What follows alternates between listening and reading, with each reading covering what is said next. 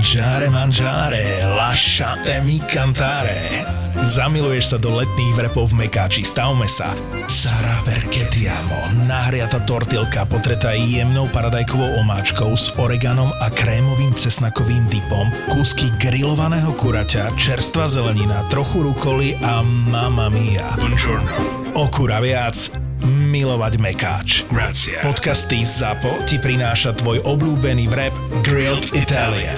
Keď vrep, tak ten talianský. Z McDonald's.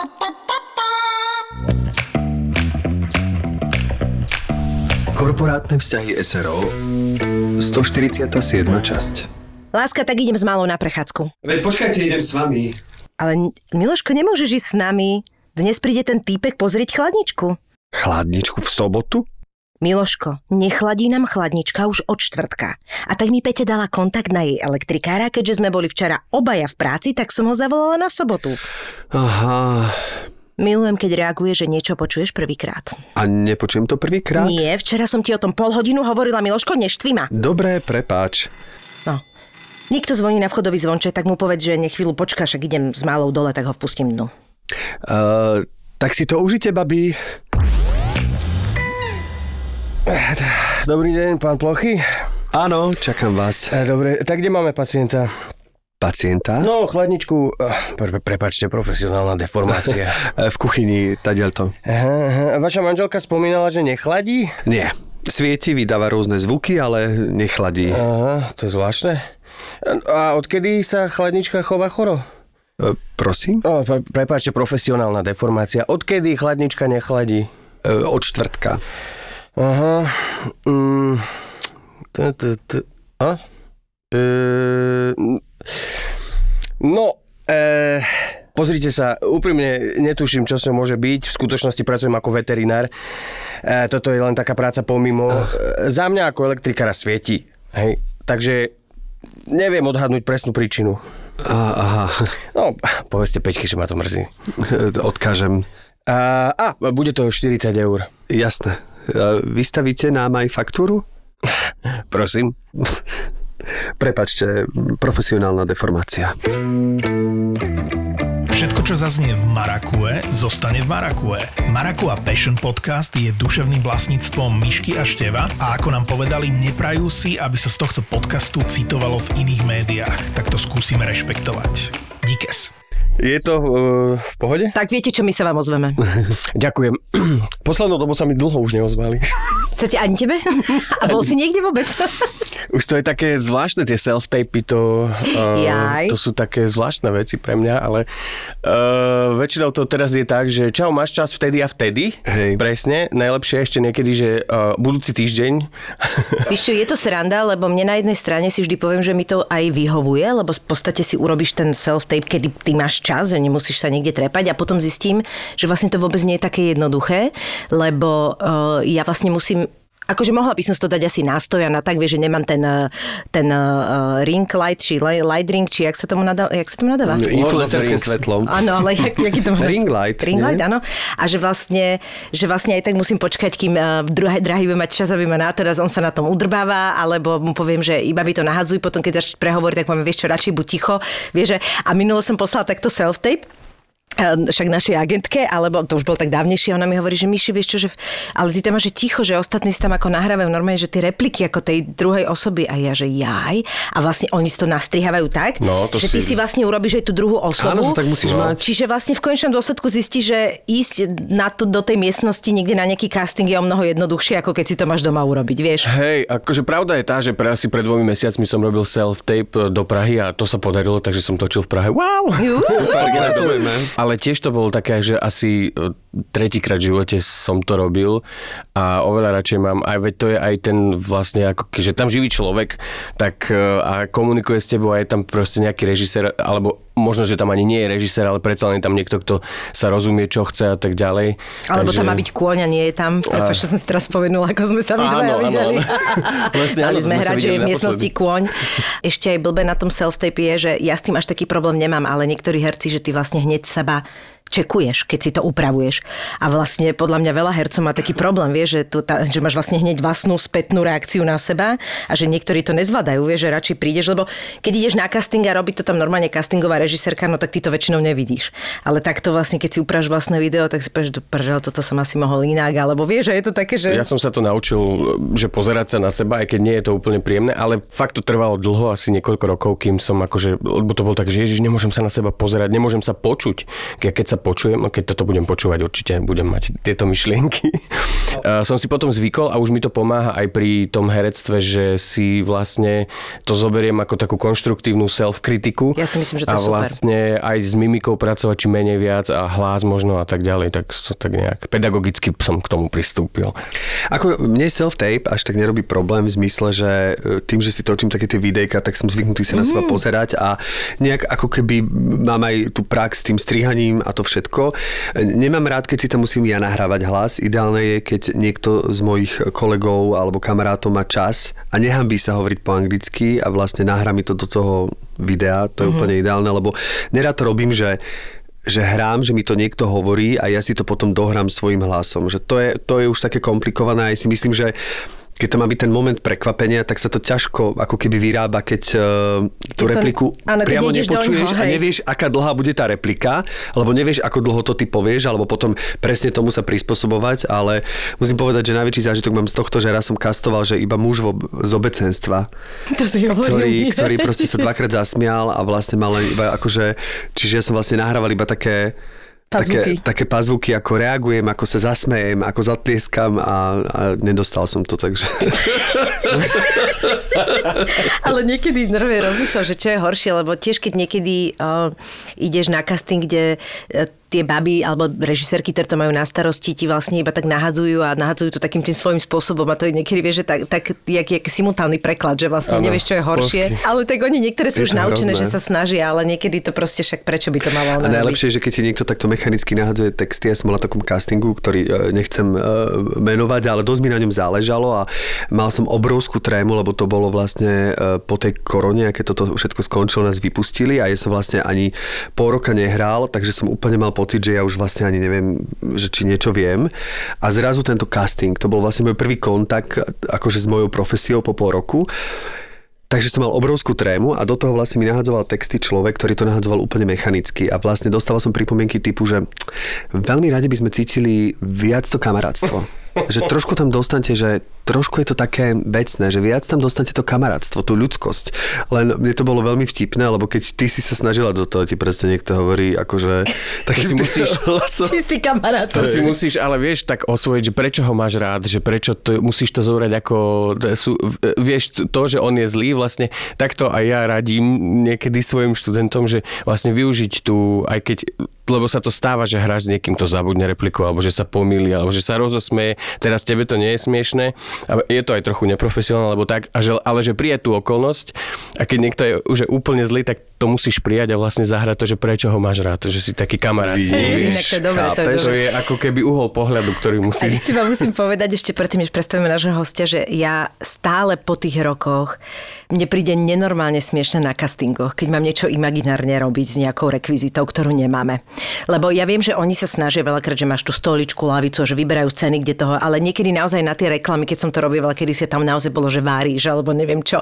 A proste boli veci, že oni nemali tú rekvizitu a buď dali nejakú úplnú absurditu, alebo akože imaginárne niečo brať, že ja berem do ruky a používam. To je pre mňa neustále tak smiešne, že ja proste nedokážem, mne to príde, že ja, to proste nie je možné, že ja to, to nemôžem urobiť tak, aby to znelo proste prirodzene a vyzeralo. Ja sa na tom, ja sa vnútorne sa na tom udrbávam a podľa mňa akože to tak aj potom vyzerá, lebo Inak si mi pripomenula teraz ešte z iného súdka, že ja som raz točil, uh, teda nie raz, ale konkrétne toto bola scéna z rodinných prípadov, kde sme mali so Zuzkou Dančekovou dialog po privarení.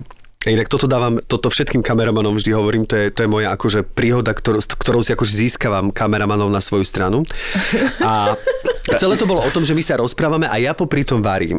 Lenže samozrejme... Uh, nie každý lokačný si prečíta scenár, čiže oni našli mm, jednak byt, kde nič nebolo, taký holodom, Čiže aj to, keď som potom pozeral ten diel a hovorím si, že ja som u nej ako keby u staršej ženy, s ktorou mám vzťah a nemá jeden obraz, má prázdne poličky, nemá jeden vankúš, má iba ten gauč a to si podľa mňa divák neuvedomí, ale je to veľmi enorm, akože je to rušivé, lebo zrazu to pôsobí takým prázdnom. A pointa, kuchyňa bola vlastne celá pri scéne, to znamená, že ako náhle my sme boli pri tých hrncoch, tak sme boli chrbtom ku kamere, pretože No, potom tam bola scéna, neviem, či si to viete predstaviť, že oni nemali ako rozmiestniť tie kamery. Áno, rozumiem. Takže Skrátka výborný Nebol lokačný. tam výborný lokačný, nebol tam ani ostrovček, nebol tam nič, takže vlastne a začalo to nevinne, že sme teda varili, rozprávali sa. Musíte sa trošku viac natočiť na kameru, varíme, rozpr- Viete čo, ešte úplne to není vidno.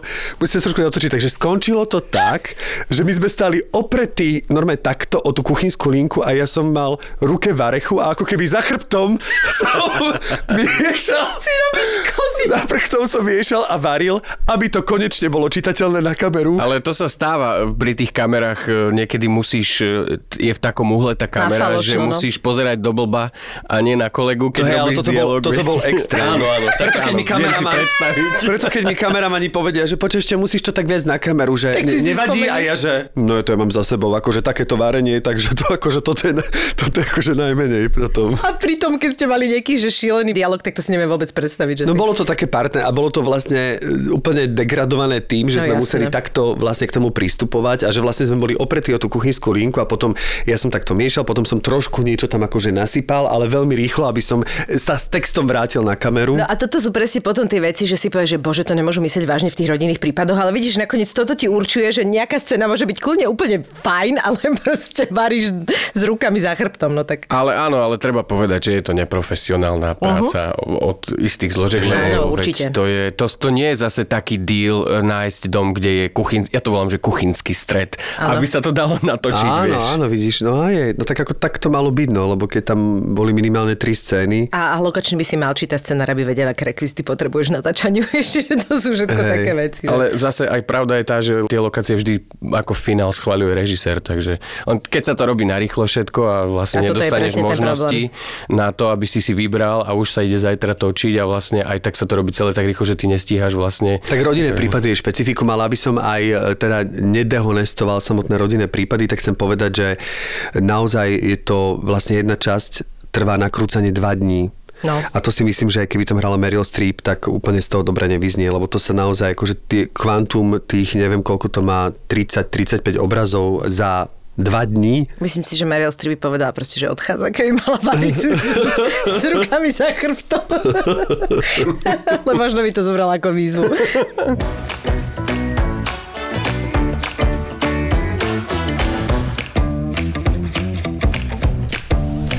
My sme nášho dnešného hostia už pozvali niekoľkokrát, ale ja som dnes, musím ti povedať, Peťko, čo sa stalo, ja som mala uh, online poradu z rádia a do toho mi volá Števko kvôli úplne iné veci, ale jak som videla, ak zazvonilo to števové číslo dve hodiny predka, hovorím si, Peťo má zas problém, tak som rýchlo zdvihla a našťastie Števko chcel úplne niečo iné ohľadom korporátnych vzťahov, ale teda som rada, že sa nám to na tretíkrát podarilo. Hej, ale teda, aby sme ťa vyvinili z toho, tak boli to vždy zdravotné problémy, Áno. či už e, deti alebo tvoje, takže nebolo to len tak akože z Áno. rozmaru. Áno, áno. A zasa profesionálne od teba bolo, že, Že si poslal že si náhradu. poslal náhradu svoju manželku, Áno, áno. ktorú sme takisto chceli zavolať, síce až po tebe, lebo nám to prišlo, že ľahšie si vydlaždíme cestu k nej, keď zavoláme najprv teba, ktorého poznám teda aspoň minimálne ja lepšie, lebo sme aj kolegovia v divadle a potom vlastne hádam tú Ivu nejak presvedčíme a nakoniec vlastne sme to dostali A takto. nakoniec Iva bolo úplne super. Hovorí, prišiel som na bicykli domov, Peťo povedal, že mám vám, tak som to rovno otočila.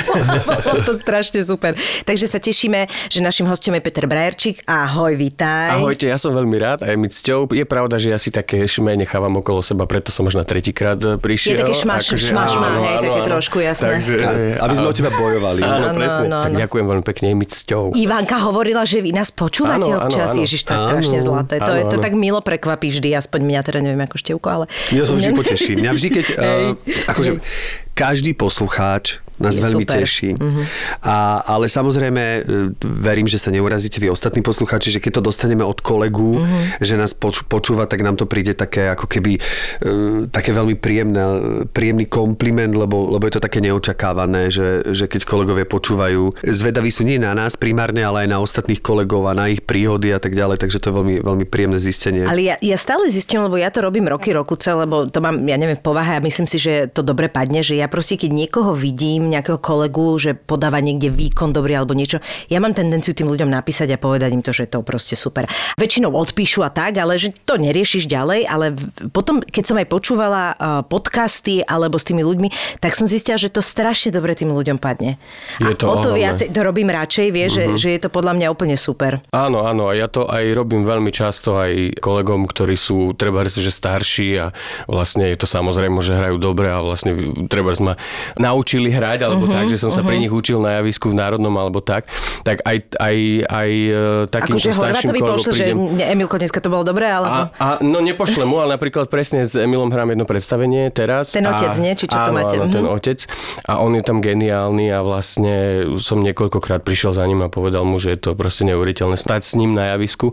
A to je Vlastne, že- strašne pekné, A ja si myslím, mňa. že to padne dobre aj starému harcovovníkovi, ktorý má odstat na javisku a vlastne nepotrebuje vôbec, ale e, akože takéto veci, ale určite to padne dobre každému. A myslím si, že to nie je ináč až také časté, že to robia herci. Že, lebo- že to nerobia často. No, a podľa si, mňa, že... ale vieš, ja si nemyslím, že by nechceli, ale skôr majú pocit, že oni akoby sa otvoria, že ty preja... Vieš, ono to je také zraniteľné podľa mňa istým spôsobom, že akože snažím sa nastaviť na to, že nech ten človek neodpíše, alebo si povie, že hm, nejaká Majerníková mi napísala, takže mi to je jedno. Proste ja ohodnocujem to, že proste to urobí a fakt je to super. Je pravda, že by som mala asi rešpekt voči nejakému staršiemu takémuto kolegovi, ale to za záleží, aký máš s tým človekom vzťah. Úplne si neviem predstaviť, ako ti na to reaguje napríklad pán Horvat. Keď mu to povieš. V, akože veľmi priateľsky, Áno. veľmi vďačne, hej. Ja si ho pamätám teda ako môjho pedagoga a on s týmto mal vždy problém. Podľa mňa to vnútorne mu bolo fajn, ale že my keď sme sa ho snažili mu dať ako keby nejaký jak to povedať, že proste, že bola super hodina, alebo niečo super urobil, alebo mal národky, alebo on to nemal rád, nemal rád ten prejav. ten, Lebo on tej- je veľmi skromný a... Vôbec si ho neviem predstaviť, sa zatvári, keď mu to povieš, vieš? A tak akože nie je to nie, nejak teraz taký veľký deal, že by sa to rozoberalo, ale myslím si, že ho to vždy akože poteší. Hej, to je super. Ale aj veľmi ľudský. Ja musím povedať, že my sme spolu hrali ešte pred 200 rokmi Večer Trojkráľový.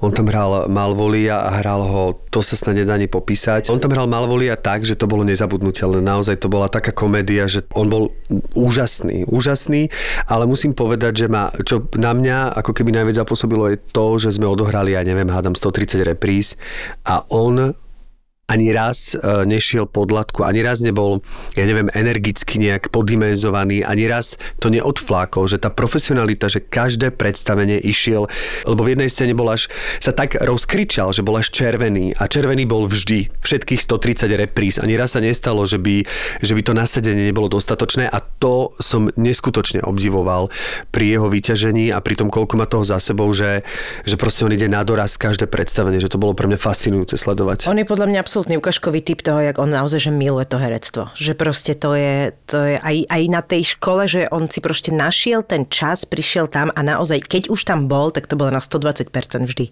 Proste to je ako, mňa to fascinovalo. Ja som sa tam vždy bála, lebo tá červeň mu dokázala výjsť naozaj, že kr- za kratší a kratší e, čas.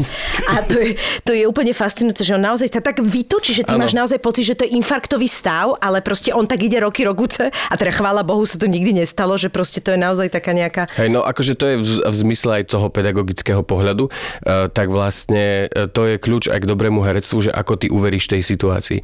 A proste keď jej uveríš, e, tak e, vždy do toho pôjdeš na 100%, lebo keď e, máš ten cieľ na tom javisku a ideš, tak proste a on je preto aj vynikajúci pedagóg, lebo presne aj pri, teda mňa neučil, ale e, keď hovorí nejaké, on to robí aj keď hovorí nejakú príhodu alebo Áno, niečo, áno, áno. že sa úplne zapáli a to je proste úplne obdi- obdivuhodné, že ako vie uveriť tej situácii a priniesť ju On vlastne. je normálne na 200% no. za dve sekundy, on je proste normálne jedno Ferrari. No ale ty si pedagóg. Ty si pedagóg a nie, že posledný rok, ale už niekoľko rokov. Aký je tvoj prístup? Že, a, a, ako si prísny, alebo, alebo naopak e, si benevolentný, alebo akú pedagogickú cestu si si ty našiel v herectve pre seba? Mhm. Akože záleží na okolnostiach. Ale v podstate uh, niekedy treba byť prísny, niekedy treba byť aj be- benevolentný, lebo zase uh, proste dogmy sú dogmy a oni vždy padnú. A väčšinou ja sa snažím aj tak pristupovať k tomu, že keď vysvetľujem niečo, tak vždy dám nejaký príklad z môjho života, ktorý je akože, ja veľmi rád prinášam svoje faily, ktoré som super. ja zažil, lebo si myslím, že to je tá najlepšia skúsenosť, že aby nemuseli oni zažiť ten fail. To by mal pedagóg robiť podľa mňa, že takže ja vždy hovorím také kuriózne veci, že ako som proste nevedel s rukami pracovať, ja neviem, v nejakom predstavení, alebo uh, to že... Si, to je inak, to je des, keď si uvedomíš podľa mňa, keď si počas tej situácie uvedomíš, že ty nevieš, čo máš robiť s no, rukami. No, áno. Ja to nenávidím, to je hrozné. A toto je inak moje najčastejšie, vážne, že ja málo kedy mám problém s prestojmi, málo kedy mám problém s, uh, s telesnými vecami. Ak sa mi to deje, tak je to s rukou, s rukami. Ja toto nemám. Ja, mm-hmm. teda takto, nemám to počas hrania. Ja to mm-hmm. mám, že keď raz za čas moderujem, Moderovačka, tak tam, tam si uvedomím, že to je preto mám najradšej, že keď mi dá niekto do ruky Handku Uh, práve, že handku nie. Uh, Strúhadlo. Nie, že keď mám dosky, aby si keď mám dosky, keď mám dosky a zrazu keď mám len dosky v jednej ruke, tak už mi to stačí. Ale práve ani pri stand mi pre moderovanie nemám rád handku, lebo mám pocit, že ma to v tej gestikulácii obmedzuje. Ale som si uvedomil, naposledy som mal na takom konkurze paradoxy na moderátora a ma upozornili, že stále som dával tak úplne do takého gesta, že som si tak mo, mo, modliace, modliace ruky chytil a ja, že je toto možné, že vlastne však to sa paroduje uh, pri moderátoroch a že vlastne toto som robil, že ako keby tak som strašne chcel byť skoncentrovaný, až to gest, gesto bolo také kypťavé, taký Tyrannosaurus Rex a tak som vlastne si stále držal tie ručičky, také pacičky a keď som to videl na tej kamere, ja hovorím, že sa skoro došťa, hovorím, to je, to je horšie než parodie, ktoré robím a to som robil akože naozaj. A ináč e, my, e, ja som to, si to teraz oskúšal, akože ja mám teraz tretiakov na konzervatóriu, ale v druhom ročníku som si oskúšal, lebo uh, ja som trochu robil aj jogu, aj mám taký kurz inštruktorský jogový. Však tomu sa teraz, akože dostaneme. Áno, ale uh, ja som vlastne uh, také tie pozdravy z Ashtanga jogy, ktoré sú akože predpísané, tak, tak, takú sekvenciu 20 minútovú, kde, kde je zo 10 pozdravov a potom nejaké 4 pozície. Tak to som vlastne robil uh, s, so študentami a E, úplne im to kultivovalo tú prácu s tým telom, lebo vlastne tam oni museli úplne presne robiť tie pozície s tým, že aj na nádych, výdych sme to robili, takže vždy museli vnímať to, že kde majú pánvu a kde majú nohu a prečo nemajú spojené nohy, keď majú mať spojené a že vždy tak. Takže vlastne, a veľmi im to pomohlo podľa mňa. Toto si úplne s tebou súhlasím, lebo mne vlastne hovorili, že e, brutálnu výhodu, ktorú som ja ako keby mala presne v tých prechodoch na javisku a podobne, bolo to, že ja som predtým tancovala. A to si ani človek neuvedomí uvedomí, ale tá kultúra v tom tele už nejaká je a ľahšie sa ti s tým potom robí, ako keď si ty myslíš, že ty to aj cítiš, ale keď si taký čudný, tak môžeš aj vnútorne cítiť, no niekedy presvedčíš, niekedy nie, ale že podľa mňa všetky tie telesné od tanca po uh, jogu a takže to veľmi pomáha herectvu. No, a ja mám takú skúsenosť, keď som točil jeden seriál o doktoroch, vlastne som tam hral takého mladého doktora, potom ma zavolal hlavný kameraman a povedal mu, počúvaj, musíš niečo so sebou robiť, pozri sa, tu ti ukážem celok a bol taký celok, kde som prechádzal cez chodbu a to bola katastrofa. Ja som išiel jak taký ja to ani neviem popísať. To bolo, že medveď v kombinácii s nejakým kývadlom e, a ešte k tomu veľká hlava a vlastne krk a všetko sa mi hýbalo. Úplne sa na to nedalo kúkať. Podľa mňa aj ten celok vystrihli. Vidíš to, ale to je taká blbosť, že niekde máš iba prechod. No, no áno, presne. No. Turbo nemusia byť iba naháňačky a nestíhačky, ale turbo môže byť aj relax a oddych. Absolutná pohodička. Presne takéto turbo leto na vás čaká v krásnom rezorte pod Tatrami, kam sa chodí s celou rodinou, lebo také kids friendly by ste ťažko hľadali. Ťažko hľadali. V Demenová rezort máte v cene pobytu vlastný akvapark, obrovský detský fan center s trampolínami, prelieskami, šmíkačkami, nafukovacími hradmi, lezeckou stenou a vašim deťom sa non-stop venujú profesionálni animátori. Vy zatiaľ skočíte do wellness, alebo na thajskú masáž, alebo na dobrú indickú kuchyňu, ale počas dňa môžete vyskúšať toľko vecí. Požičajú vám najmodernejšie elektrické bajky, pedalboard vody, vodné skútre, môžete sa previesť na najväčšom katamarane po Litovskej mare a večer to zapichnete dobrým filmom v letnom kine alebo si užijete jednu z mnohých párty, ktoré pre vás toto leto chystajú. Leto v Demenovej bude turboleto. Turboleto. Toľko oddychu a relaxu na jednom mieste toto leto na Slovensku inde nenájdete. Zažite turbo leto v Demenová rezort. Rezervujte si ho už teraz na demenovarezort.sk. A ja sa chcem opýtať, lebo ty si učil svojho času aj na vysokej škole, teraz učíš na strednej, že aký je rozdiel? Že keď máš dospelých ľudí a ľudí, ktorí sú ešte v puberte? Ja som na Vysokej učil ako asistent s e, mojou aj pani profesorkou e, Vášariovou, takže nemal som až takú zodpovednosť a na tom, na tom konzervatóriu som vlastne teraz taký jeden z troch hlavných pedagógov. Čiže tam to je aj vlastne o tom, že nastaviť si tie procesy, čo, kedy, kde, ako. E, čo sa týka ako keby prístupu tých študentov alebo tak, Neviem to úplne až tak, a podľa mňa sa to ani nedá porovnávať, lebo keď, keď máte 15 rokov a keď máte 20 rokov, tak je to úplne mentálny rozdiel. Čiže tam často treba pracovať aj s tým vlastne, že aby vyzrela tá osobnosť najprv, lebo vlastne herectvo je o tom, že ty musíš mať vždy uh, názor.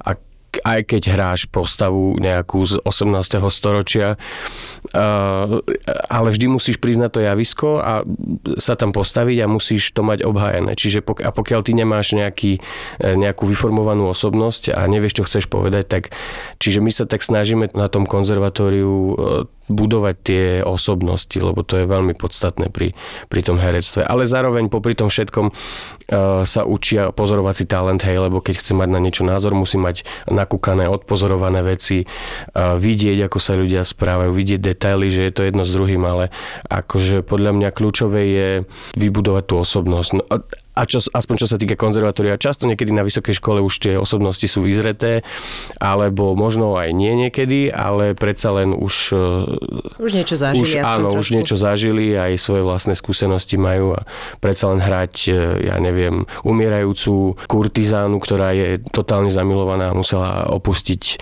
svojho milenca, lebo, ju spoloč, lebo ho o spoločnosť odsúdila, hej, hovorím o dáme s kameliami, tak mm-hmm. je to veľmi ťažké hrať 16-ročnej babe. Hej. Ono je mňa niekedy trošku desí, keď si uvedomím, že za tú dobu, čo ja už som preč, preč zo školy, že vlastne e, to, čo my sme sa ešte na výške trochu hambili, tak to dnes možno majú tí stredoškoláci. Že ja naozaj, keď vidím mladých ľudí, ktorí idú dnes zo školy, tak ja mám niekedy pocit, že minimálne v rámci odvahy a toho, ako oni sú už vyzretí v niektorých tých veciach, lebo to, to tak je tá doba, proste ich viacej akoby učia. Možno nie vo všetkom, vo skúsenosti sú skúsenosti, ale že minimálne s tou vervou a odvahou, ktorou sa do ťažkých vecí púšťajú, že ešte ja mám niekedy pocit, že sa zahambím, že si tak vnútorne hovorím, že ale tak prosím ťa, toto akože snad dáš, alebo čo.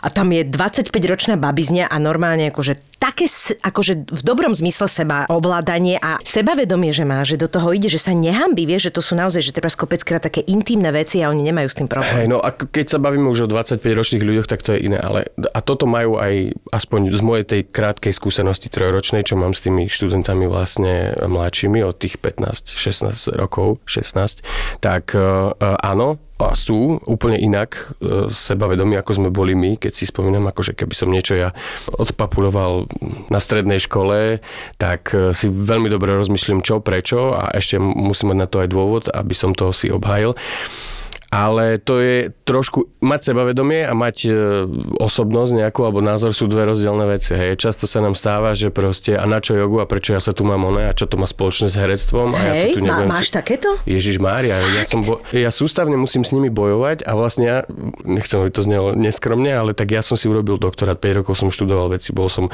na stáži, počas výšky som bol na stáži v Krakove, zažil som viacero vysokých škôl proste a robím si ten systém už niekoľko, už by som povedal, že 10 rokov sa snažím vnímať to herectvo z istého uhlu pohľadu a potom ja sa musím obhajovať pred 15-ročnými e, študentami, ktorí sú e, na mňa akože e, prinesú nula energie a ešte sa na mňa dívajú divne, že vlastne prečo oni musia robiť jogu a ja musím obhajovať, že viete, lebo to je telo, práca s telom, práca s dýchom, to je základ herectva, no proste tieto veci. Čiže ono to sebavedomie je fajn, ale... Jasné, no... to, tá nevyzretosť tam bohužiaľ sa presne v tomto ukáže, ale teda, akože keď toto hovoríš, Peťo, by som v momente chcela z tebe na hodinu. Ale už akože aj ako mladá, lebo podľa mňa to je jednak to, že hovoríš o svojich failoch, je podľa mňa absolútny základ získať si dôveru a proste na tom učiť a ešte keď tam prinášaš takéto veci, že vlastne obháji, že vysvetlí, že prečo napríklad jogu alebo čo. Väčšinou s tým majú problémy práve tí, ktorí, ja neviem, sa necítia v dobre v tom, v tom pohybe tej jogy, lebo joga nie je jednoduchá na začiatku. Že možno to aj s tým súvisí, že ne, ne, neodpozoroval si také? je to úplne iná generácia. Samozrejme, že sú aj takí, aj takí, ale väčšinou ja musím priniesť 6 krát viac energie ako 20 študentov dokopy. Len na to a ešte do toho musím obhajovať to, čo som si pripravoval roky, aby som si nejaký systém nastavil. Čiže no, je to niekedy fakt také, že... Ale čest výnimkám samozrejme a je tam aj veľa študentov, ktorých to zaujíma, ktorí to robia a vlastne aj po tých troch rokoch je vidno, že no my sme mali strašne a to je, myslím, bude generačný problém a to nehovorím ja, to hovoria psychológovia, sociológovia. Korona? Korona, my sme mali, my sme učili 8 mesiacov prvákov herectvo online. A to je dosť veľký problém a my nevieme tie veci dohnať, lebo máme osnovy, ktoré musíme naplňať a tak ďalej. Ja by som im kľudne vedel pol rok venovať tomu, čo sme nestihli počas toho, keď boli prváci. Snažili sme sa to zase využiť, že dobre, tak budeme sa natáčať, tak ideme pracovať s celkami urob etidu na celok, na polocelok, na detail tváre, že sme sa snažili pr- pracovať ako keby s tým filmovým žánrom, lenže keď oni si nevyskúšajú vybudovať etidu v priestore a, a ešte k tomu v, v páre, hej, teda ako keby dialog bez slov, tak to sa nedá, to sa jednoducho nedá. No. Ale ja si zase myslím, že oni majú zase tú výhodu, ktorú sme napríklad my nemali, že my sme vyšli zo školy, nemali sme čo hrať lebo sa nič nerobilo. Vieš, a oni akože zase majú obrovskú výhodu toho, že dojdú a proste majú hneď tú, tú šancu proste niečo točiť. No televíznu, akože v divadle no, je to ale to isté, pekne, čo to bolo. vieš, akože e, je áno, to ale veľká je to, skúsenosť. Hej, ale dokáže to aj pokaziť. Že ja mám pocit, že tí niektorí e, mladí ľudia, ktorí povedzme si neodskúšali úplne to divadlo, alebo nejde to paralelne ruka v ruke s tým divadlom, ale že hneď začali vo veľkom točiť, tak, tak mám pocit, že to... televízne herectvo, no. Hej, ale dokáže to aj tak splošniť, lebo však vieme, ako je to v televízii, keď 20 minút na jeden obraz, tak keď ty zo školy zrazu točíš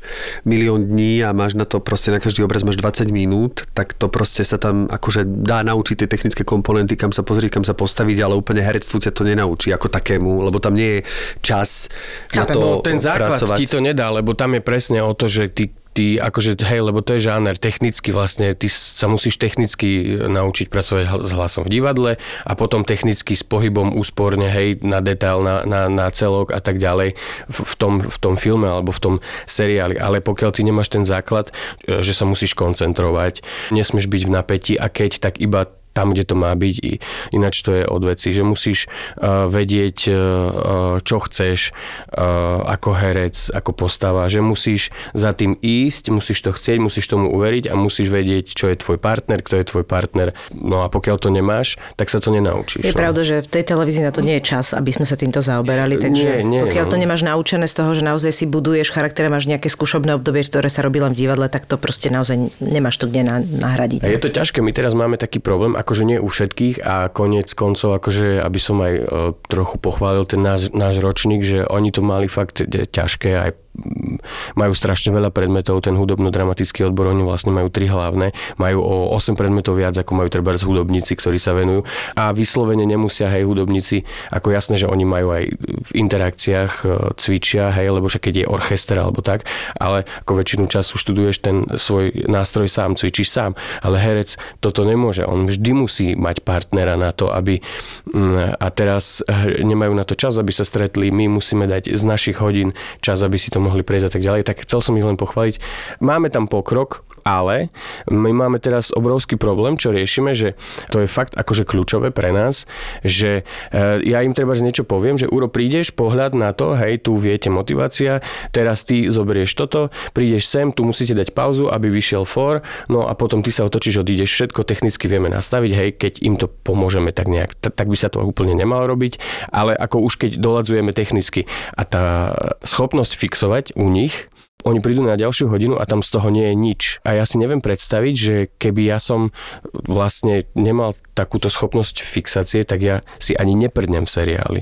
Lebo to je, a ešte obzvlášť, keď, to robí, keď sa to robí tak rýchlo, ako ty hovoríš, 20 minút na obraz, ja pokiaľ nezafixujem v dvoch minútach to, čo mi režisér povedal, a vlastne ten 2,5 minút, však viete, tak ja si neviem predstaviť, že akože áno, majú možnosti, ale za tým je spústa práce, ktoré... To je, inak je to halos, že vlastne tá nesústredenosť je tak brutálna a tak hrozná v tej generácii a horšie a horšie. No. To som sa chcel opýtať, že tá pedagogická tvoja činnosť, či ti to napríklad nastavilo zrkadlo na nejaké tvoje veci a či, lebo uh, teraz aj pekne niektoré veci si reflektoval, či aj o tom dialogu a tak ďalej, že sa na to pozrel z iného pohľadu ako z bežného hereckého, že či, či, či tak robíš aj vo svojej hereckej práci. Ja som to aj tak hovoril, viackrát som povedal, že ja vlastne ma to strašne baví a chcem to robiť, ale hlavne kvôli sebe, lebo vlastne je to pre mňa neustály mm, prísun e, proste e, nejakých nových informácií, že ako mu to povedať inak, prečo tomu nerozumie, ako by som ja tomu rozumel. Baví ma to veľmi, aj keď je to niekedy ťažké a prídem niekedy vyflusaný naozaj úplne, ale dáva mi to veľmi veľa aj v tom, že sa viem objektívne pozrieť na seba, na, na, na iných ľudí, že tak ako keby tú perspektívu zmeniť, že aj ľudsky, e, lebo však musím pracovať a obzvlášť keď pracuješ, lebo to je celkom kritický vek medzi tými 15-20 rokmi a tým, že to robím prvýkrát, že nemám už treba druhý ročník, ktorý by som od prvého do 6. ročníka odvedol, tak teraz zistujem tie veci. To je super, že to hovoríš, lebo ja som o pedagogickej činnosti strašne dávno o tom uvažovala, len teda tiež mám pocit, že k tomu musím nejak dozrieť, najmä časovo, ale je to, je to super. že lebo... k tomu dozrieť najmä časovo. Áno, áno, lebo, ešte, lebo to chce čas, to, to chce tvoj čas, chce to veľa hey, času jasné. podľa mňa. A, ale, ale že... som sa kedy dozrieš časovo. To časovo aj du... musím dozrieť časovo aj dužinovo. Áno, Čiže ty chceš povedať, že keď tvoj syn bude dospelý, tak potom tak. dozrieš časovo na to, aby si učila. tak, lebo mňa to vždy strašne e, naplňalo ľudský, že som mala pocit, že je to super, ale vždy ma presne zaujímalo to, že, lebo to sa tak hovorí, že veľakrát sa hovorilo, že tí, čo pedagógov robia, tak tí vlastne akože nie sú úspešní normálne, že ty tak zakrnieš a, a, a, a u nás čo je úplne úžasné, že keď si uvedomíš, že u nás naozaj veľkí herci sú zároveň pedagógovia a to nemáš hoci kde na svete takúto možnosť. Vieš, ako Al Pacino málo kedy ho nájdeš na nejakej univerzite, podľa mňa, že sa venuje uh, na 124 nejakým... A tak zrovna Al Pacino sa venoval, lebo oni, majú to, oni mali to Dobre, Actor Studio, takže vlastne zrovna... Áno, áno, ale to je of, trošku iné. Hej. Je to, to Actor Studio je podľa mňa trošku také, to je také... Ne, on hej? tam skôr, no ja, on tam skôr to ako kurzy. to zobral ako principál, že to bolo, že tam bol istý čas ako pod jeho menom, ale tí pedagógovia oni sú zase v tých Spojených štátoch, však aj ja som tú dizertačku vlastne ako keby tak koncipoval, že Stanislavský v USA, čo sa tam z toho vyvinulo. Tam je to také, že jednoducho tam buď si naozaj v profesii a robíš to veľa a nemáš čas učiť a potom chodíš treba zraz za čas na nejakú prednášku alebo do extra studia na, na nejaký podcast. Alebo masterclass. Áno, to sú také kurzy hej, skôr, ale hej, hej. Ale, ale tí, tí pedagógovia, ktorí tam sú v tých akože najlepších, tak sú fakt, že pedagógovia sú aj teoreticky podkutí a vychovali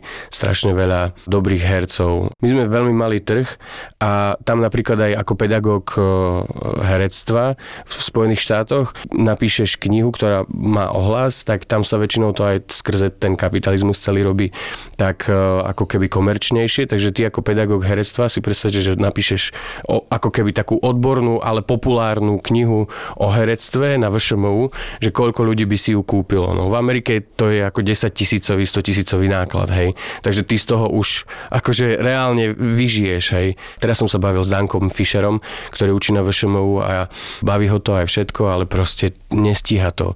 nedá sa to proste úplne sklbiť, aby, aby to bolo. No takže sú to také všelijaké veci. Tak je to náročné, že keď no. neviem ísť ani na skupinový kurz španielčiny, lebo povedzme je to útorky, štvrtky a proste to si ako na tri mesiace, a kde raz útorok hrám, raz štvrtok toto, raz útorok toto, že ne, nemám, nemáme pravidelný program pracovný, no. že by som si to vedel ja zabezpečiť, aby som mal voľno. Možno práve kvôli tomu, že sme mali trh, je tam takáto možnosť toho, že ten pedagóg, ktorý teba učí to herectvo, je zároveň ten, ktorého večer môžeš vidieť na tom javisku Národného divadla že podľa mňa my máme obrovské šťastie, lebo máme ľudí, ktorí sú vo svojom fachu výborní, ale hlavne sú praktizujúci to remeslo a to je niečo, čo sa proste nedá porovnať s ničím.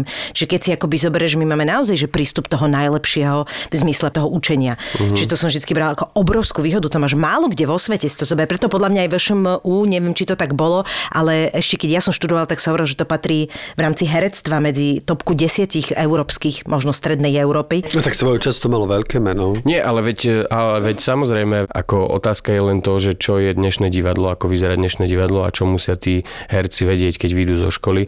No ako pravdu povediac, ja som sa ešte musel dosť veľa naučiť po škole, aby som bol schopný To je jasné, hej. eh, zvládať proste prístup, aký ja robím s, s Julkou Razusovou veľa a ona má taký špecifický uhol pohľadu na, na to divadlo a tam je proste každé gesto, každá rekvizita významotvorná a je do kontry s replikou, čiže ja robím tisíc vecí mm-hmm. a, a do toho hovorím iný text a ešte do toho musím ako v monodrame púšťať z, z magneťakov, páskových proste veci a všetko, že to je ako taký tlak na toho herca, že no len s, ako s naturalistickým stanislavského herectvom by si v tom ako nepochodil. Toto zase akože musím povedať, že máš určite, hej. absolútnu pravdu, že my nemáme je- tie rôzne smery. My No. sme o nich teoreticky hovorili, že existuje nejaký No. break, nejaký toto, ale nikdy sme nemali šancu si to vyskúšať. A dnes Aj to je tá- divadlo a sa posunulo, to, to divadlo je úplne niekde inde. Uh, a samozrejme, že má žánre no, rôzne, ale proste dnes, uh, dnes musí byť herec akože úplne musí ísť a jednoducho nie je čas na to, aby aby som ja 6 krát opakoval to, že si niekto nevie zafixovať hej, nejaké veci. A keby som prišiel Julii na skúšku po tom, čo mi dal 700 tisíc pripomienok včera a neurobil jednu z tých, a ona si to pamätá všetko, to je, tak by ma vyhodila zo skúšky. Čiže keď to teraz tak hovoríš, tak Pozdravujem akože... Julku veľmi. Je to neuveriteľné, že naozaj ako to je vypetá práca, že to A je... tak každá práca si, keď urobíš poriadne a na, na istej Každá úrovni, tak nie, je asi každá si vyžaduje také, vieš, také nasadenie naozaj úplne všetkého, proste ako... Tá koncentrácia je, Tak presne, sa dá tá koncentrácia porovnať je ako šialená. keď, e, vieš, keď režeš uh, trojitý bypass, tak tiež musíš mať istý druh Hej, v tomto si myslím, že to je brutálne, hej. A iné je, keď e, vypisuješ tabuľky alebo tak, že hej, že No, je tam koncent- zodpovednosť, tiež sa niečo na niečo si sústrediť, ale nie je to také množstvo Áno, impulzov do, áno, dokopy. áno, áno. Pre mňa to je úžasné, že mám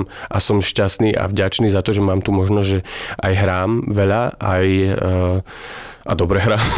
hrám, hrám, dobre Ale hrám. áno, my súhlasíme. Nie, ale uh, že je to úžasné, že môžem uh, fakt, fakt hrať veľa, uh, lebo ja som napríklad urobil tým našim študentom, keď sme mali teraz uh, minulý pol rok premiéru v Národnom toho Macbeta, tak ja som ich zobral nie na pred premiéru alebo na verejnú generálku, ale ja som ich zobral na úplne prvú generálku v útorok, kde sa ešte stopovali veci, kde nevychádzali, kde sa setapovali kostýmy, neviem čo, proste rekvizity. Chcel som im ukázať, že ako to funguje, nie už keď to je na, naskúšané eh, v tom finále, ale to, že aké obrovské násadenie si to vyžaduje na 4-hodinovej skúške, kde máš proste 15 hercov, obrovské javisko, do toho hyeny, eh, ťahy, zdvihy, neviem čo, krv, eh, a proste strašne veľa vecí, čiže to je super, že som im to mohol vlastne sprostredkovať, aj keď myslím si, že nie všetci to budú samozrejme robiť a konec koncov tie ilúzie aj počas tých 4 rokov trošku, eh, keď zistia, o čom je to herectvo, tí študenti, tak si povedia, že no, že toto by som asi nechcel robiť a nie je to pre každého. Niekto môže byť aj talentovaný, ale si povie, že fú, že toto ako mi fakt za to nestojí a treba spôjde inou cestou, hej. Ale je to podľa mňa super, že, že im to vďaka tomu môžem, môžem sprostredkovať takéto veci. No. ZAPO počúva každý mesiac viac ako pol milióna poslucháčov. poslucháčov. ZAPO to je už viac ako 2,5 milióna vypočutí každý mesiac a viac ako 50 miliónov vypočutí za 4 roky. Áno, v júni oslavujeme štvrté narodeniny a chceme darčeky. Pre vás by to boli ďalšie nové podcasty a pre nás ďalší noví investori, ktorých peniaze potrebujeme na to, aby ešte viac producentov mohlo makať v nových štúdiách na ďalších podcastoch. Preto ideme ZAPO predať. Nie celé, zatiaľ. ale iba kúsok. Môžete si nás kúpiť, môžete investovať a o pár rokov, keď budeme slávni aj mimo Slovenska, tak aj na tom zarobiť. Ponuka na investovanie do ZAPO je na investičnom portáli crowdberry.eu a už teraz vopred ďakujeme za vašu podporu a peniaze minieme ich na zábavu. Ako inak, ako inak. No a čo tá yoga? Ako si sa dostal k tej joge a ako si sa dostal od jogy alebo ako si vôbec, ako si ti to prepojilo s tým herectvom? No ono, uh, už Stanislavský vlastne založil ten svoj systém viac Stanislavky menej. založili jogu?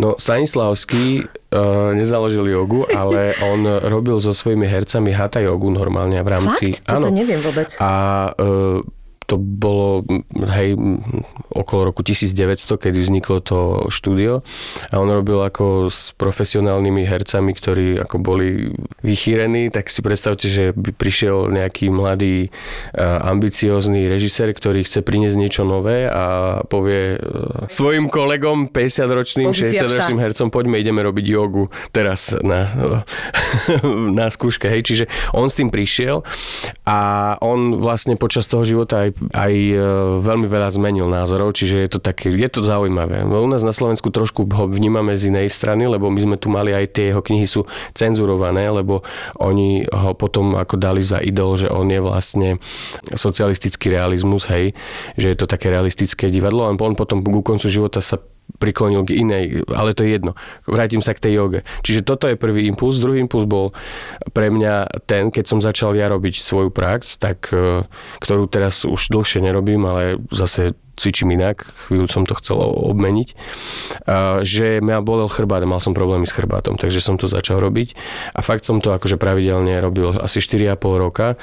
Teraz mám už asi rok pauzu, ale raz za dva mesiace si vždy zacvičím a idem to tak nejak skúsiť skombinovať. No a vlastne potom som si chcel urobiť ten kurz, ten inštruktorský práve preto, lebo som vedel, že to je úžasné, ako mne to za tie 4 roky pomohlo to telo kontrolovať, koordinovať, že úplne inak, e, úplne sebavedomejšie vnímam to telo v priestore na javisku. Vďaka tej joge. Keď si musíš tie pozície kontrolovať, dávať ten dých a ešte v tej aštanga joge pracuješ s tým dýchom, že ho dávaš konkrétne do istého miesta, vydychuješ, akože urobíš tú pozíciu a celé, čo urobíš, je iba, že tú pozíciu musíš predýchať. Čiže nie je to ani o tej pozícii, ale o tom dýchu v tej pozícii. No a vlastne to ťa ukľudní a začína... Trošku som sa ja nedostal do, do štádia, že by som e, pri tej joge, čo je zmysel jogy, sa dostal do nejakého vyššieho stavu vedomia, v zmysle do nejakej takej meditatívnej. Vždy mi tá hlava išla, ale zároveň som mohol premyšľať nad tým, že ako to využiť v tom, v tom herectve. Takže preto som si urobil ten kurz a myslím si, že to bolo veľmi efektívne, aj som si to mal možnosť vyskúšať. Skoro celý druhý ročník sme, sme každú hodinu začínali. A teda ty robíš tú aštango jogu, že to je... Áno. A čím sa vyznačuje tento typ jogy? Tak ja som iné druhy nerobil veľa, akože bol som na nejakej hatha joge. Toto je také dosť e, energetické, výrazné a založené na takom hlasnom dýchu. To je to, čo robíš pred predstrým, takéto... Mm, či aké to je?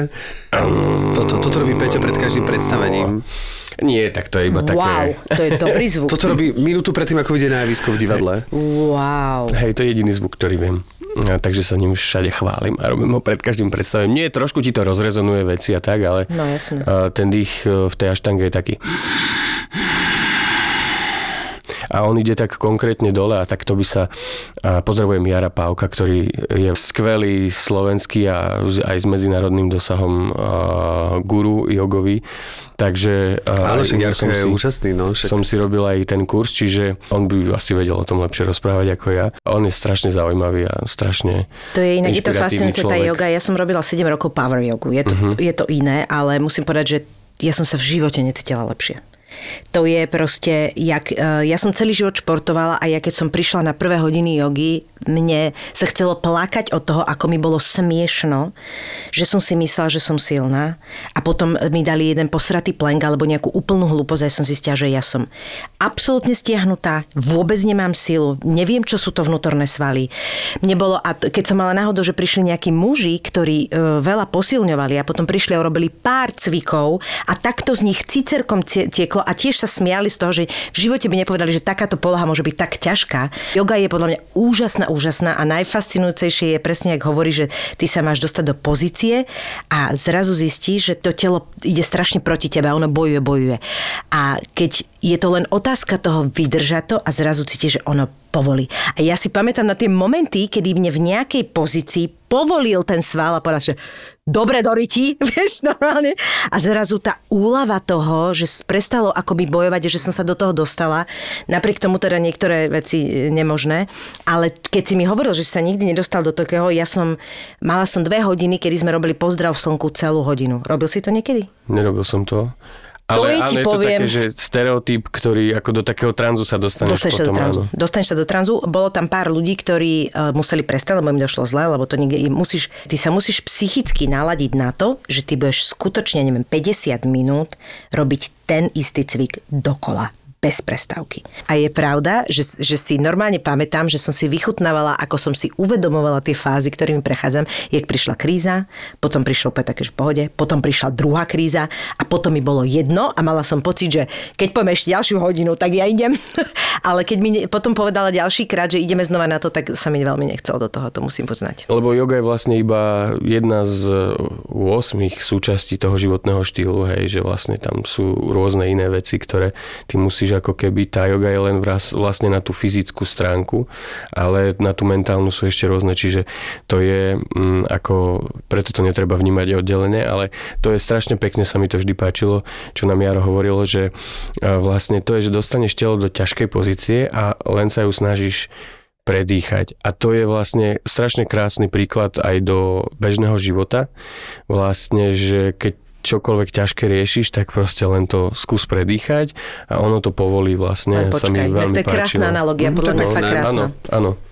To je pekné. A teda primárne tú jogu využívaš ako keby v, tom, v tej hereckej práci na to, aby si lepšie cítil svoje fyzično, aby si, aby si lepšie dokázal to telo ovládať, aby bolo citlivejšie povedzme na tie emočné zmeny a vlastne schopnejšie to plastickejšie ukázať? Svoje herectvo ja f- f- a fakt až robím trochu inak. E, nerobím ho úplne až tak emočne, napriek tomu, že to vyzerá. My napríklad s Ivou máme úplne iný divadelný vkus. Úplne inak pracujeme. Iva je úplne emočná, ona, my sa tak minule bavili, že ona má problém niekedy akože neplakať a ja mám akože niekedy problém plakať, keď potrebujem, ale zase viem, ale vôbec to nie je tak emočné. Ja mám takú, taký technickejší prístup k tej, k tej práci, že ani vlastne niekedy ja ani nepotrebujem žiadnu psychohygienu ani nič, lebo mňa sa to až tak nejak uh, nedotkne. Ale ja to rozumiem práve, že vôbec... Tu... To je super, prepač, ti do Veď iná inak Božidara Turzunová už na prvej hodine povedala, že je to jak jablko a že vlastne cesta k tomu jadru môže ísť cez ohryzok zo spodu, z boku a tak ďalej a jadro je tá pravda. Takže ako náhle tú pravdu sprostredkuješ najvýsku je úplne ako keby jedno, akým spôsobom si k tomu ty dospel. Mne tiež je lepší taký vedomý prístup nás to ten Geisberg uh, vlastne tak v tom nás zakorenil, že stále hovoril, že herectvo je vedomá činnosť. Všetko využívame vedome a preto e, tiež aj si robil veľakrát srandu z toho, že, že my ako sme boli ešte, jak, jak to bolo, že celé, celú vysokú školu sme riešili, či sme v pocite, či už som v pocite, či sme nevypadli z pocitu. Áno, áno. A keď sme dohrali predstavenie, tak sme ešte hodinu boli z toho mimo a on, a on sa na tom vždy smial a, a pranieroval to a povedal, že nevydrážďujte sa umelo. Kláňačkou sa predstavenie končí, nemáte už čo cítiť po kláňačke, to, je, to už je úplne zbytočné, to nemáte ani zaplatiť zaplatené a vlastne nerobí vám to ani dobre, čiže to je úplne, vlastne tak by to nemalo byť. Takže takú racionalitu pri, e, vlastne prinášal mňa, do tej hereckej práce. Mňa srandovne vždy, čo ma bavilo, lebo ja som vždy mala tendenciu sa na seba pozrieť a kritizovať sa a ja mám niekedy pocit, že to normálne prišlo z detstva, keď sme mali požičanú takú tú prvú ka- kameru a ja som sa doma na seba pozerala a hambila som sa jak pes, že podľa mňa ja mám pocit, že tam ma to naučilo a potom už neskôr som s tým nemala taký problém. Ale k tomuto, že, že ja som mala tendenciu niekedy však keď to tak vypustím a opustím sa tam úplne doslova, vieš, že emočne proste one, že však tak keď to naozaj tak budem cítiť, tak to... A veľakrát som bola prekvapená, ako zle to vyzeralo. Že paradoxne ten vedomý prístup k tomu, že niečo som do toho dala, ale kontrolovala som to, bol na tú... Kam... Veľakrát na kameru, samozrejme to divadlo je pre mňa také, že tam to úplne neviem, proste, že či to tak bolo dobre alebo nie, ale na tej kamere to bolo kopec krát práve, že o to horšie, čím viac som to opustila proste. To je presne to, ja to hovorím aj študentom takto, že, že predstavte si, že, že aj v tom divadle mm, vlastne čo má väčšiu váhu, hej, pre, pre toho diváka, že dojdem a, a bože, zomrel. Alebo že dojdem a poviem, že zomrel. Lebo vlastne uh, oveľa väčšiu možnosť som dal divákovi tým, že som to povedal ako keby bezemočnejšie, si sám, aby si on sám, nie, e, aby si on sám v tej hlave vytvoril tú emóciu, tú situáciu a tak ďalej. Kdežto keď prinesiem už úplne všetko v tých emóciách, hej, tak už vlastne ani ten divák nemá až takú možnosť e, sa ako keby e, si sa s tým stotožniť, lebo áno, tam vidí na javisku niečo, že strašne trpí ten týpek, ale v podstate ne, neprejde to až tak na ňo. Ale tak to sú rôzne spôsoby, ako sa dá pozerať na A druhá divadlo, vec je ale... technická, no, že keď ja skrátka nepočujem cez tvoje zlikanie, čo si povedal, no tak sa môžem posrať. Vieš, záleží aj v akej konkrétnej situácii to je v akom, či je to Mhm. antika, či je to čokoľvek, ale tiež mám rád ten racionálny prístup, alebo také nevyslovené, že musím povedať z takého veľkého plaču, čo si tak vždy technicky ja v hlave idem a čo ma opäť dojalo, bol film o Edith Piaf, kde vlastne tá Marion Cotillard, vlastne keď sa dozvedela, že ten Marcel, ten boxer zomrel, tak vlastne to bolo na jeden záber točené a ona vlastne len dostala záchvat, ona sa celá roztriesla, ako keby spravila takú zvláštnu grimasu, že sa ide rozplaka, ale nedokázala vydať zo seba ani zvuk a do toho hrala hudba, ona s týmto mm-hmm. v takom tom išla cez tie miestnosti a nevedela, čo má robiť, ne, akože ako keby- hľadala, že ako má na to zareagovať normálne v priestore a to bolo tak silné a nevydala ani hlások. Nevedela to udýchať a že niekedy je to oveľa, oveľa, oveľa ako keby silnejšie, no, že hľadať tie, akože mňa to tiež... že Predstavujem si, že čo ona cítila v tom momente, keď to robila ako herec. Že to, to je podľa mňa tak strašne Hej. ťažké toto je, akože, do, do, do, že či to on tiež mala, vie, že ju to, to- trošku prevalcoval, on to držala, alebo že vlastne na No, podľa mňa koľkokrát nechala- ideš ale takúto vec. nechala vieš? to na seba že to môžeš, to Hej. môžeš zahrať úplne technicky. No, Úplne. hej, hej. A dokonca v, tak, v takom filme, kde keď aj ideš na jeden záber, hej, a treba máš ako pristúpiť, odísť a tá kamera, hej, tak ty Áno, však to naskúšaš aj všetko, ale ty stále riešiš ten pol centimeter otočenia hlavy. Ty Hej, stále riešiš tú značku no. na zemi, na ktorú Samozrejme. máš dostúpiť, lebo tí ostriči dvaja to proste nedoostria. No. Čiže ty ideš, toto hráš, čo si povedal presne, ale zároveň musíš, keď ideš ešte na jeden záber a máš urobiť nejaký pohyb, o nejaké otočky, tak ty celý čas musíš riešiť značku, pohyb, toto, vidím kameru, nevidím kameru, teraz mám byť takto, hej, všet- to je ako Hej, ale je to aj z diváckého hľadiska, že vlastne keď e, sa do toho niekto úplne, nechcem povedať naplno vloží, lebo vždy to musí byť naplno vloženie, aby teraz e, sme boli zrozumiteľní roz, vlastne v tom emočno ra- ráciu, ale že niekedy človek, keď sa povedzme veľmi v tom tak vyžmíka, tak to až hraničí, ja tomu hovorím potom taká onania, ako keby, môže to mať až taký ego, nejaký princíp, jednak je to také upotené a z diváckého hľadiska to môže byť až také Že sa nedobre cítiš. až také nedobre cítiť, lebo ono, zasa to divadlo by malo mať istú ľahkosť. Akože vo väčšine prípadov, aj v tragických prípadoch, lebo zasa taký prílišný pot a slzy tomu môže, potom to pôsobí e, veľmi silene a skôr ten divák môže tak uhnúť bez toho, aby ho to vtiahlo, takže A ja mám niekedy pocit, že je strašne vlastne dobré a čím si starší a čím si skúsenejší herec, že vlastne presne tie limity, tie, tie technické limity sú vlastne to super, lebo oni ťa vlastne tak ako všetko ukotvuje v nejakých hraniciach a potom je to aj super, že vlastne, že ty ako vieš, a toto sú moje limity, toto musím dodržať a teraz sa v tom nájdi. Vieš, No. že ako keby, keď môžeš všetko, tak presne ti to niekde ujde. Ale že ja mám niekedy pocit, že tie limity sú práve že super, vieš. Sú, no mňa teraz, uh, jak som bol v tej Prahe, tak tam som hral takého vyšetrovateľa z 83. Tak to je ako atmoška prvé, čo ti napadne kancelária, vyšetrovačka 83.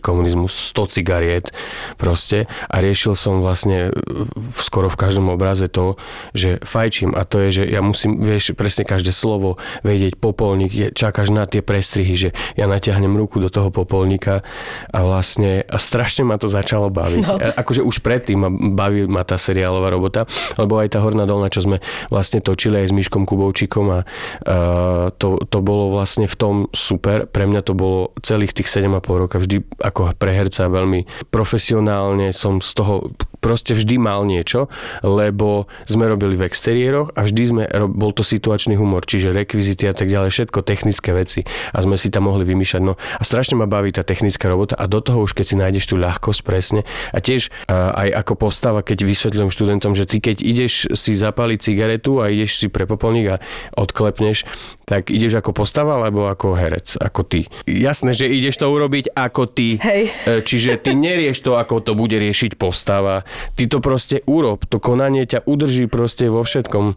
Proste. Ale cigarety sú najväčšia barlička. A No. cigarety sú ale aj strašne špecifické, lebo ja mám presne tým, že napríklad ja nefajčím a presne som mala takú tiež uh, seriálovú scénu v Čechách zrovna, kde som bola nejaká SBS a teraz som bola taký ten uh, žena-muž, štýl a teraz máš tu, jasné, je to ženská, ktorá je uh, muž a živí sa s brehom, tak musí fajčiť, hej.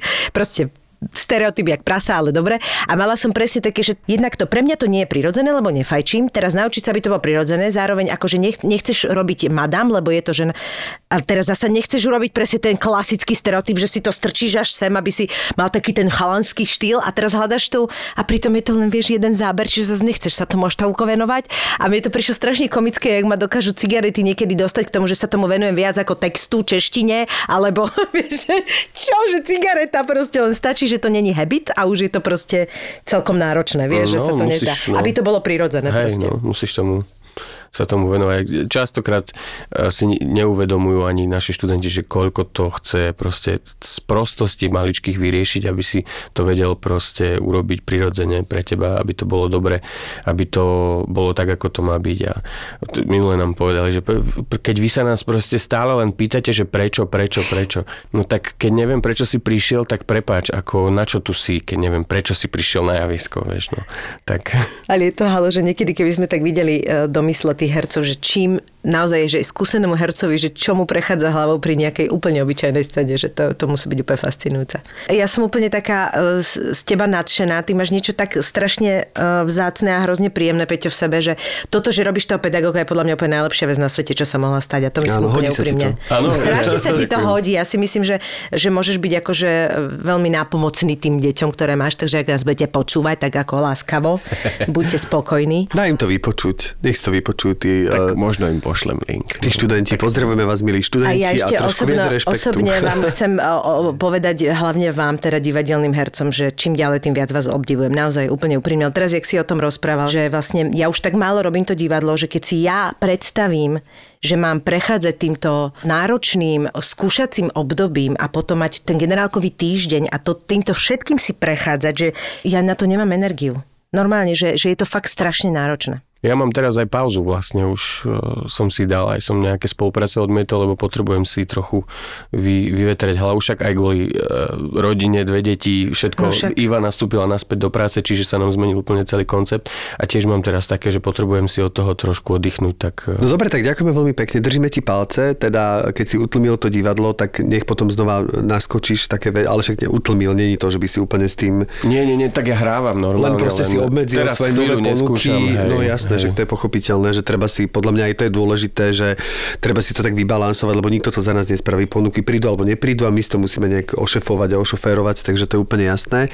Ale každopádne ty držíme palce v tvoje, držíme palce, vidíš teraz e, v tvojej pedagogickej činnosti. Čo to je tvoje dobré slovo? Držíme? Pedagogické. Nie, aj držíme, držíme. Aj, keď sa tu pesíkavky stretnú z R a do toho GG, tak to je úplne, držíme palce v pedagogickej Držíme, držíme palce v pedagogickej činnosti. činnosti. Hej, je to. to naozaj Ďakujem. musím byť rozcvičený, aby som toto slovo povedal Ďakujem veľmi pekne, ja si veľmi vážim, že ste ma tu pozvali, tak hádam to bolo, že som niečo zmysluplne povedal, ale strašne dobre sa s vami rozpráva a, a veľmi dobre som sa tu cítil a je tu skvelá atmosféra a ďakujem, budem vás, budem vás počúvať aj ďalej. Vidíš, že ja som sa zašmodrkal, lebo som sa ti smial. Si to chytil odo mňa, si to chytil odo mňa. no amen. Uh, wow, uh, čo je toto? Podcast o tom, ako by tento svet mohol byť o niečo lepším, krajším a spravodlivejším. Tak som z toho taká, že mrzutá. Mrzutá. Ako teraz je. Nie, nie, ja nie som mrzutá, ja som nahnevaná teraz. Dobre, nie, nie, sme nie. o stupeň vyššie, ale ja chcem povedať, že ty si to povedala, že za rovnosť príležitosti, ale to nie je moja pointa. Moja pointa je akoby vyššia hodnota v nastavení priorit človeka a to je spravodlivosť podcast o hľadaní pravdy a skutočných faktov. Unudí tú diskusiu o ženách. Áno, unudí, lebo... Ahoj, lebo... mali sme ťa rady. sme... Končíš týmto v tomto podcaste. Ďakujem veľmi pekne. Na budúce teda už bezo mňa. My sa vám ozveme. My sa vám ozveme. Tak Simona hodila do koša celú tvoju prácu teraz a týždňovú. týždňovú. Veronika Cifrová Ostrihoňová, Simona Bubánová a Mima Letovanec v spoločnom podcaste Žemy. Žemy. Lebo viete, prečo sme žemy a nie sme ženy? No inak to sa veľa ľudí pýta. No my sme žemy, lebo že my máme k tomu čo povedať. Preto sme žemy. Zapo.